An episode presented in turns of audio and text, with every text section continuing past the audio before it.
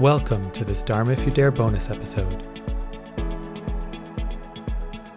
We hope you enjoy this soundbite from Doug Duncan and Catherine Pawasarat on how much more is available to us when we go beyond mindfulness into deeper meditative practices that involve not just awareness, but awareness of awareness.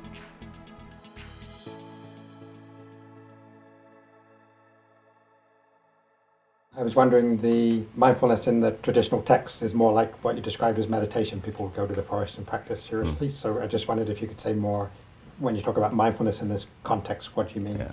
Well, I, th- I think basically, Duncan, the mindfulness as a word has been co-opted from the meditation tradition and is used now in a kind of an office or a business or a worldly sense of helping people to be more functional in their jobs they've co-opted the word mindfulness. Mindfulness would initially be meditation. So we don't have a problem with that. You want to call it mindfulness, that's fine. But then we'll change the word mindfulness in terms of meditation to intentional awareness rather than just awareness, like an awareness of awareness.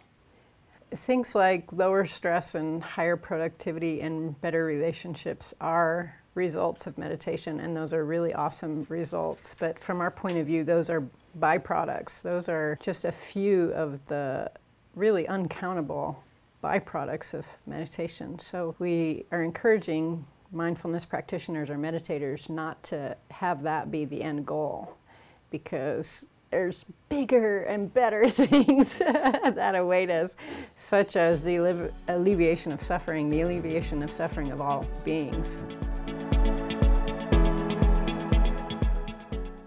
We hope you enjoyed today's soundbite.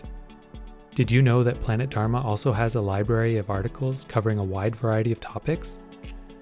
We have over 100 blog posts on our website offering Dharmic perspectives on all sorts of issues of interest to awakening beings.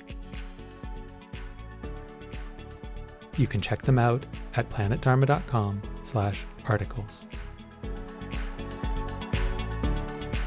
See you next time, and may all our efforts benefit all beings.